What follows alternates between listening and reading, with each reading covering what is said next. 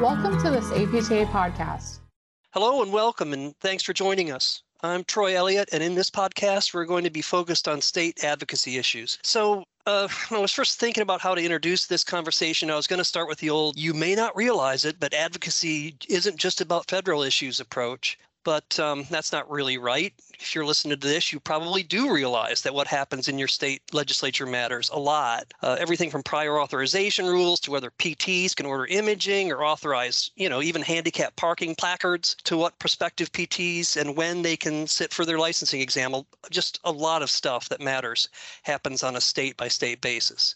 So I'm just going to assume you know, probably firsthand, why these conversations are important. In this podcast, we're going to be taking a look at what happened uh, around the states in 2022 and what might be happening in 2023. And we're going to get some additional perspectives on another huge, uh, primarily state based topic Medicaid.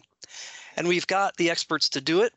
With me today are Daniel Markels, Manager of State Affairs for APTA, and Taj Franklin, APTA State Affairs Specialist. And welcome to both of you. Daniel, last time we did one of these was, I think, January, and we were talking about the issues that we were expecting to see in state legislatures. You gave us a great rundown of that. Now, with state legislative sessions months behind us, or mostly, I think, I'm hoping we can follow up and find out what happened. Um, we can't be exhaustive here, obviously. Listeners can find a more detailed roundup on our website. Uh, if you just search 2022 State Legislation Roundup, in the search bar at the top of our website, you'll find an article we did back in August, I think, that goes into a bit more depth. But I did want to hit on some of the highlights in terms of larger themes that seem to be emerging. So let's start with prior authorization, which can be a big administrative burden for providers. So I've got two questions for you. First, why is prior authorization, uh, you know, such a prevalent issue at the state level? And second, where have we seen some movement on that this year? Sure. Thanks, Troy. Yeah, prior authorization has just been, uh, for lack of a better word, a, a headache for a lot of uh, PT providers as it is for other medical professions. It just holds up treatment. It requires a lot of paperwork and really keeps folks from really delivering the care that their patients need. One thing to, to focus on and remember when you're talking about state legislation as it relates to insurance, that's what we're talking about with prior authorization, is the state has a somewhat limited ability to legislate requirements on insurers. Basically, they have authority over two different types of insurance. One is Medicaid, which Taj is going to talk about later in general. This is a state administered program. In some cases, it is uh, administered by what we call MCOs, which are basically insurance companies that the state Medicaid offices have contracted with to administer these programs. In other cases, the state is uh, their state agency is administering it. So they have the ability, state legislatures, to to regulate uh, to a large degree. There are federal rules that uh, they have to live within, uh, live within, but they have the ability to do that. And then on the commercial side, really it's small group and individual policies. A lot of the larger employers operate under what we call uh, ERISA plans, which uh, refers to um, a federal law, and basically they are exempt from state requirements. So some of the requirements and some of the things that we're going to talk about just now in terms of prior authorization and a few other things as it relates to payment really are focused on potentially those two subpopulations. So large companies um, that are operating in multiple states, generally companies that are self-insured, larger companies generally can afford to be self-insured, are exempt from a lot of these things. So why they are, some of these laws that are being passed are definitely helpful to uh, PT providers and their patients there is a, a, limit to what the states can do. So let me just run down a few bills that passed and, and maybe give you a little bit of a preview of what we expect in 2023 as legislatures look to reconvene in January. First, just to talk about a couple bills that passed this last year was in Iowa, where a new law, uh, a bill that passed in Iowa restricts utilization review organizations um, that work with insurance companies from revoking or limiting payment for a service that has received prior authorization and was provided to a covered patient. The change holds commercial payers to the terms of the authorization initially received by the provider. Another bill that passed in Louisiana says that commercial payers in the state will now be required to create a program that factors in a provider's performance and adherence to evidence based medicine when establishing the level of prior authorization that will be required. So they can't kind of make these requirements willy nilly. They have to have some evidence and performance data behind them. Another bill that provided guardrails on prior authorization in Michigan says that that passed says that commercial insurers are now subject to more parameters around prior authorization, including standardized transaction processes and emphasis on prior authorization decisions that are based on peer-reviewed clinical criteria, established timelines for payers, prior authorization response, and more transparency from insurers. So those are kind of things that are happening at the state level to try and rein some of those in. Some other approaches that we've seen have been, and I didn't see any in, in this session. Washington State a couple years ago was one that got a bill passed that said commercial insurers you cannot require prior authorization for the first, I think it's um, six PT visits. So you know we could see more states. I know at least one state is looking at a bill that might look like that next year. In 2023, we're talking to state chapters and seeing what they're looking to do. And I have a couple that are looking um, at prior authorization legislation. Sometimes these bills relate just to PT and we're sponsoring on our own or maybe with the other therapies. In other cases, they're broader coalitions because a lot of providers in the medical arena have to live with these things that, that, that are often difficult. But Indiana, California, Wisconsin, are three states that are looking at this. I was looking and talking to the uh, to one of the chapters recently, and they're looking at joining a coalition of states that are looking at what we call gold card legislation. And there's actually a federal bill right now that is, uh, I believe, pending, according to my federal counterparts. And basically, what this would do is say that if you are a provider and 90% of the claims that you're submitting on behalf of patients, if 90% of them that require prior authorization are not denied, that you could potentially get what we call a gold card to have in the future not go through the prior authorization processes that you've had before. So that holds some promise. The approach that Washington State holds some promise, as well as some of these other bills that I just mentioned. You know, a lot of it is providing transparency. You know, why are these decisions being made? Are they being made, as they said in the Louisiana law, based on, quote, performance and adherence to evidence based medicine?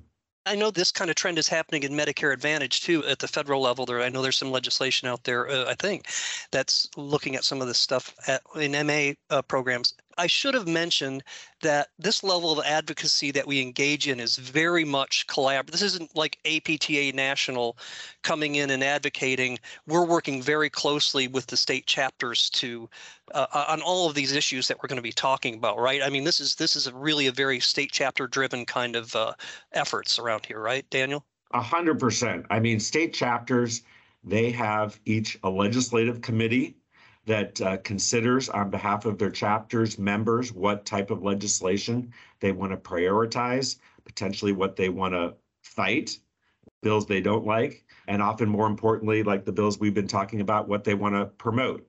Each state chapter has a contract state lobbyist that's a paid lobbyist that lobbies on their behalf. So it's really the state chapters that are driving the ball on state legislation. We here at the APTA headquarters and the State Affairs Department are really here as a resource for them and supporting them. You know, we have the benefit of having kind of this 10,000 foot view so we can know what's happening because we're talking to lots of chapters on a, on, on a weekly basis.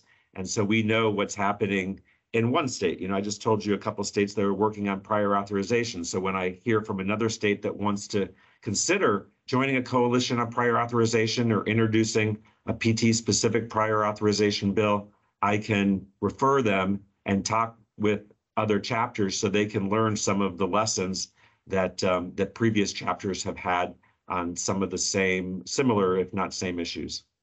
Yeah, we're here to make those connections and really empower the, the state chapters in whatever ways we can. Another issue that's been moving fairly rapidly, like thanks to the pandemic, I suppose, and uh, the public health emergency, is telehealth for PTs and PTAs. What kind of advances did we see across states in that space, and do you see those continuing in 2023?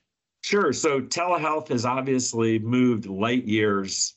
I mean, because of the pandemic. I mean, so many PT clinics, as well as uh, other providers, doctors' offices, and the, and the like, you know, we're basically having to shut down at the heights of COVID. And it really provided a bridge for PTs and others to see their patients and give them the, the care that, that they needed. While not always appropriate, oftentimes, you know, telehealth, it really can't be seen as a total replacement in all cases for physical therapy. Obviously, if you need joint mobilization, obviously it's going to be hard to give that via telehealth. I joke that even, believe it or not, some dentists are doing telehealth. And my joke is that, yes, a root canal would be pretty hard to give via telehealth. So, you know, initially there were not a lot of laws on telehealth, and a lot of states issued emergency orders during the height of the pandemic.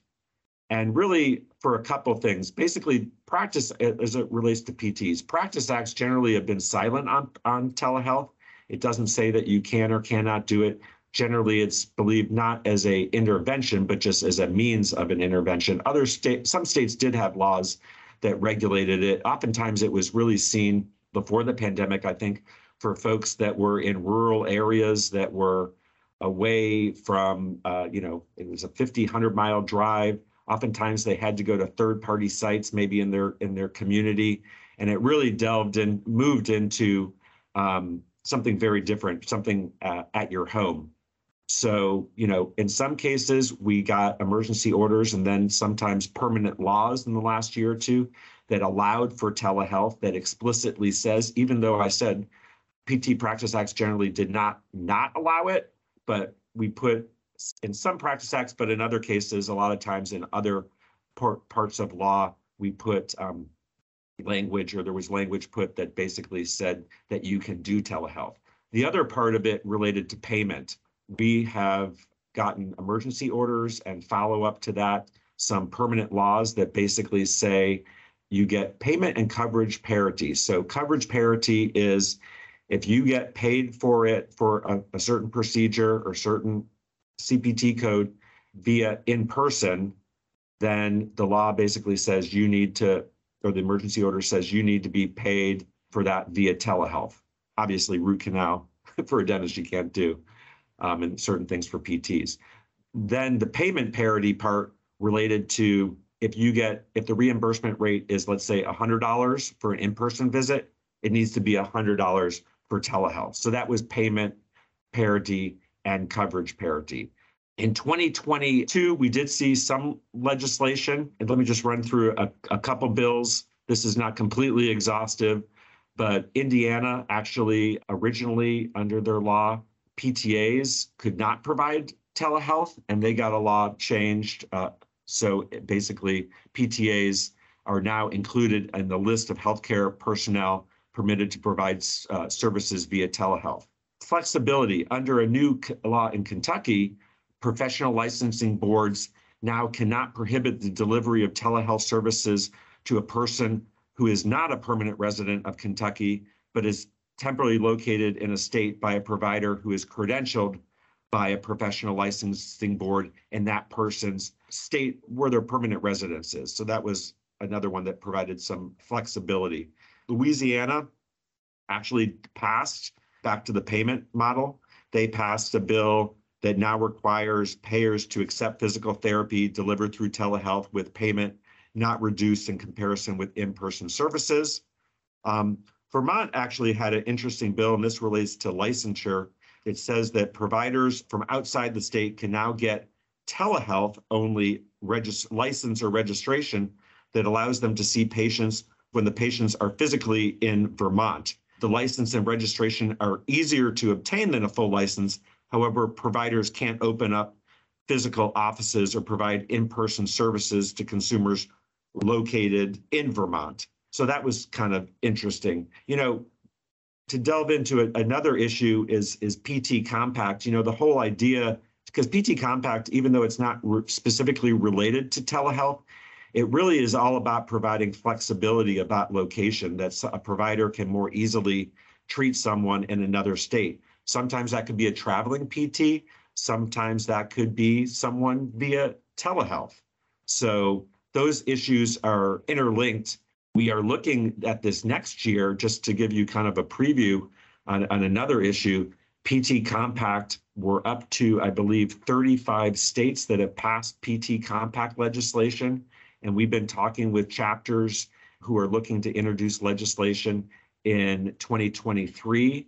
And so far, we have on our list Alaska, Michigan, Wyoming, Minnesota, Massachusetts, Nevada, and Connecticut as looking to pursue PT compact legislation. So who knows? Maybe we'll be up to 40 states there. And that, as I say, in conjunction with allowing more telehealth, will just provide more access to PT services, and especially in, in underserved areas and especially in rural areas.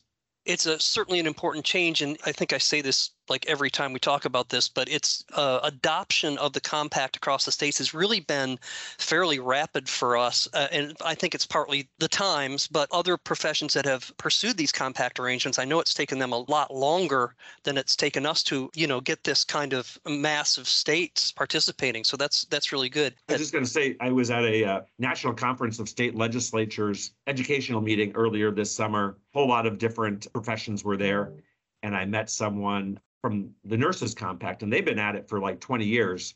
Yeah. And we, we don't have that many fewer than they do. And we've only been at it, I believe, since I came here in 2019, but I believe we started in, in 2016. So we've yeah. had a, a, a, really rapid uh, increase in, in and, and, and like I said, with the advent of telehealth, with the advent of a more mobile society during COVID, we definitely are seeing the benefits of that. I, know we want to move on to a couple other things, but I, I, wanted to go back to telehealth real quick because this is something I always think about, and I think we've talked about this, you know, sort of between each other, which is when we're talking about states allowing telehealth, states allowing telehealth in quotes, what do we really mean by that? I mean, in what context? And and and you know, you kind of mentioned it. I think in prior authorization, in that you know, yes, it's good, but there's a lane in which it exists for states. So when we're talking about telehealth in states, what do we really mean? I mean, I think it's a lot of states and the profession, I think, uh, as well, see telehealth as a complement to in person treatment. Obviously, in some cases, it's just not possible. In other cases, maybe it's not always advisable. You know, it's maybe nice to meet your doctor or your PT even if you're not going to need a hands-on intervention.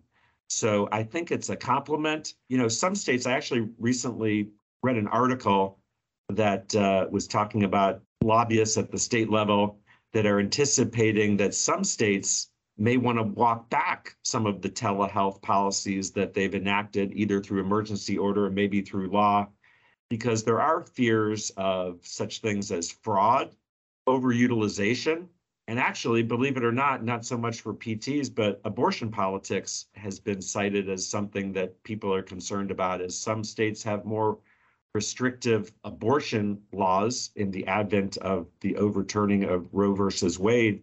There's a fear among some in states that want people to adhere to these new abortion laws that a patient could go via telehealth to a provider in another state and maybe even be prescribed medication that they would view as not appropriate or potentially even illegal in their state. So not so much a PT thing, but I think it's going to take some, you know, some time to see where this fits in.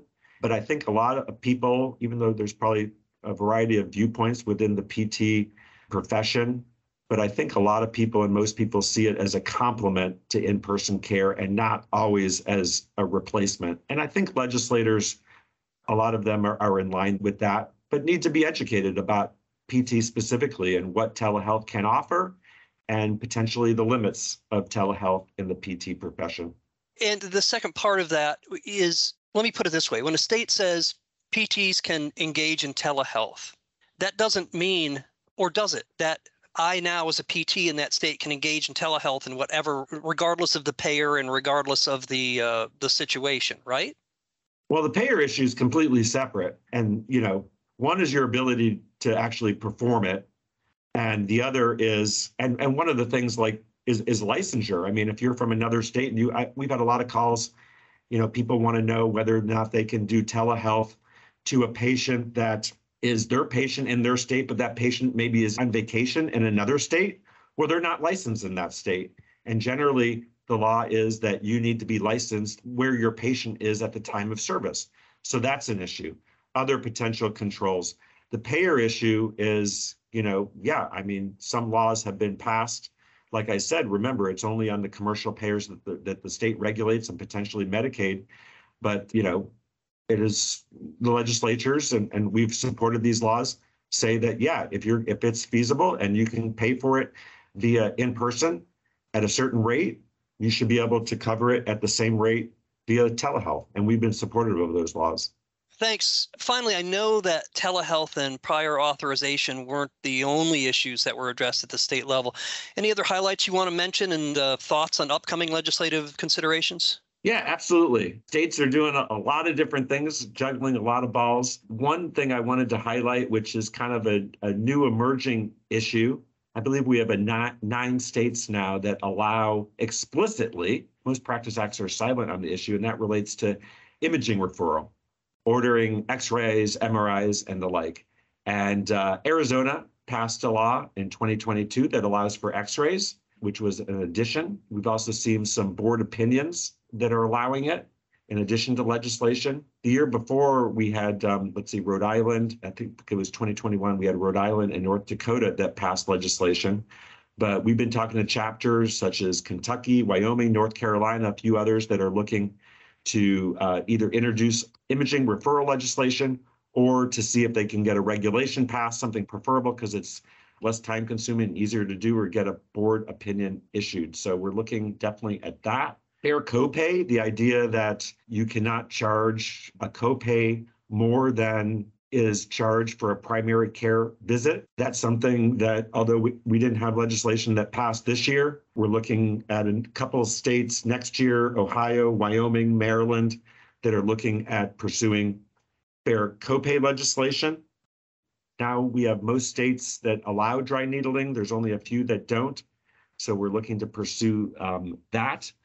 And back to one of our perennial favorites that we've had so much accomplishment really prior to when I got here over the past 10, 20 years is direct access. And um, we're looking at potential legislation in Alabama, Missouri, and Mississippi, states that have pursued, they, they have some of the more limited direct access laws and they pursued legislation, but it hasn't crossed the finish line in the past in terms of what they want to see in their direct access laws. So we expect them to reintroduce legislation in 2023 as well. Well, thanks as always, Daniel. Now we're going to take a quick break, but stick around. When we come back, we're going to talk about a state controlled issue that may be bigger than you think Medicaid. We're back. Here's something you may not have thought about much. Um, Medicaid's big. It's really big. Some 89 million Americans are enrolled in the program, and there's every indication that that number will continue to rise. And while Medicaid is a, a federal program with federal regulatory elements it's the individual states that oversee their own versions with their own rules, and that's right down to whether physical therapy is covered in the first place. So Taj is here, and I wanted to turn to you to give listeners the basics of APTA's advocacy in this space which uh, again, as I say, is very much state-based. Can you tell us a little bit about what makes Medicaid advocacy a, a, little different? Thank you for that question, Troy. Well, I should start by saying there is no exaggeration that Medicaid is huge. 27% of the United States population uses Medicaid, and 35.9% of American children are on Medicaid or CHIP. The stresses of the pandemic over the last two years have caused the numbers to increase to what we see reported today. With that being said, Medicaid looks different in each state. Even though it is a federally mandated program, individual states have the discretion on how they choose to manage the program, including through managed care organizations, also known as MCOs. MCOs provide the delivery of Medicaid health benefits and additional services through contracted arrangements between the state's Medicaid agencies.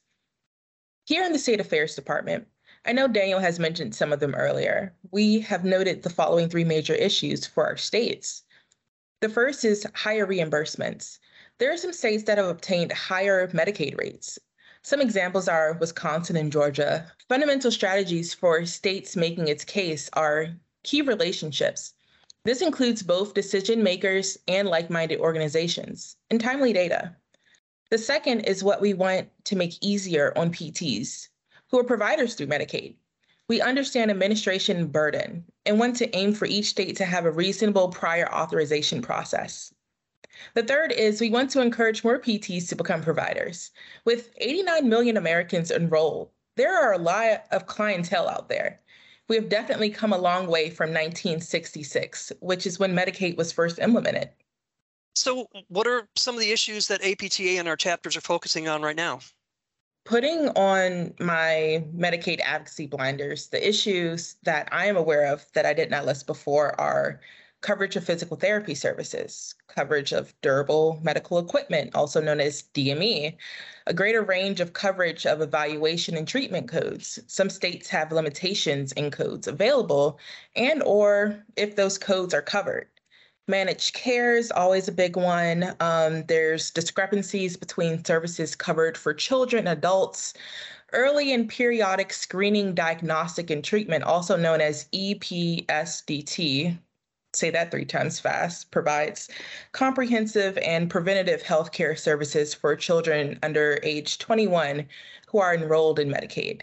And biggest of all on the list for some states is Medicaid expansion. Thanks so much, Taj. I know we've said this before. We say it in every podcast, it seems like, but it's important for our members to understand just how important advocacy is at the state level. There's like no getting around the fact that federal level issues, particularly issues related to payment under Medicare, as we all know, are crucial there's so much that can happen at the state level that can affect PTs, PTAs, and and patients in a in a very direct way. And if we ignore these, we ignore them at our peril, I think. And of course, it's important to not just pay attention, but to be involved. And so that takes me to my last question before we go. Daniel, what's your advice to someone who wants to get involved in state advocacy, whether around Medicaid, as Taj described, or, or any of the other issues we've talked about? Sure, it's uh, reach out to your chapters, join a legislative committee. We actually help chapters with action alerts which are basically uh, emails that you can send to your legislators. So as an APTA member, you should be getting uh, from time to time uh, action alerts, basically asking you to send an email that's basically been written for you. So you don't have to do a whole lot. You can personalize it, but respond to those. A lot of states have uh, legislative days where they uh, get, you know, a couple hundred physical therapists and often physical therapists uh, and physical therapist assistants and, and students to go to the state capitol on that day. It's usually held in a lot of states during the winter, spring months when the legislatures are in session. You know, grassroots, I always tell folks that, you know, you can have the best lobbyists, the governor will take his or her call.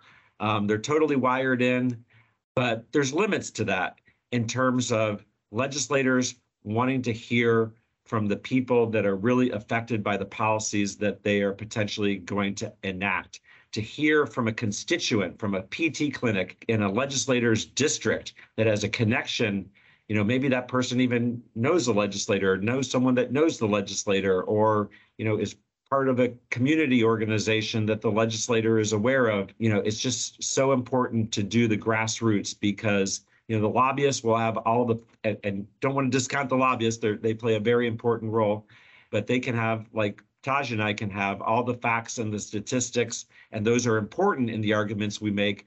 But to tell a real life story that this prior authorization bill uh, is going to fix a situation where we had a patient that was delayed care and it had an adverse uh, outcome or a delayed outcome, delayed positive outcome, are really stories that legislators need to hear. So I encourage you to contact your um, your state chapter and get involved today.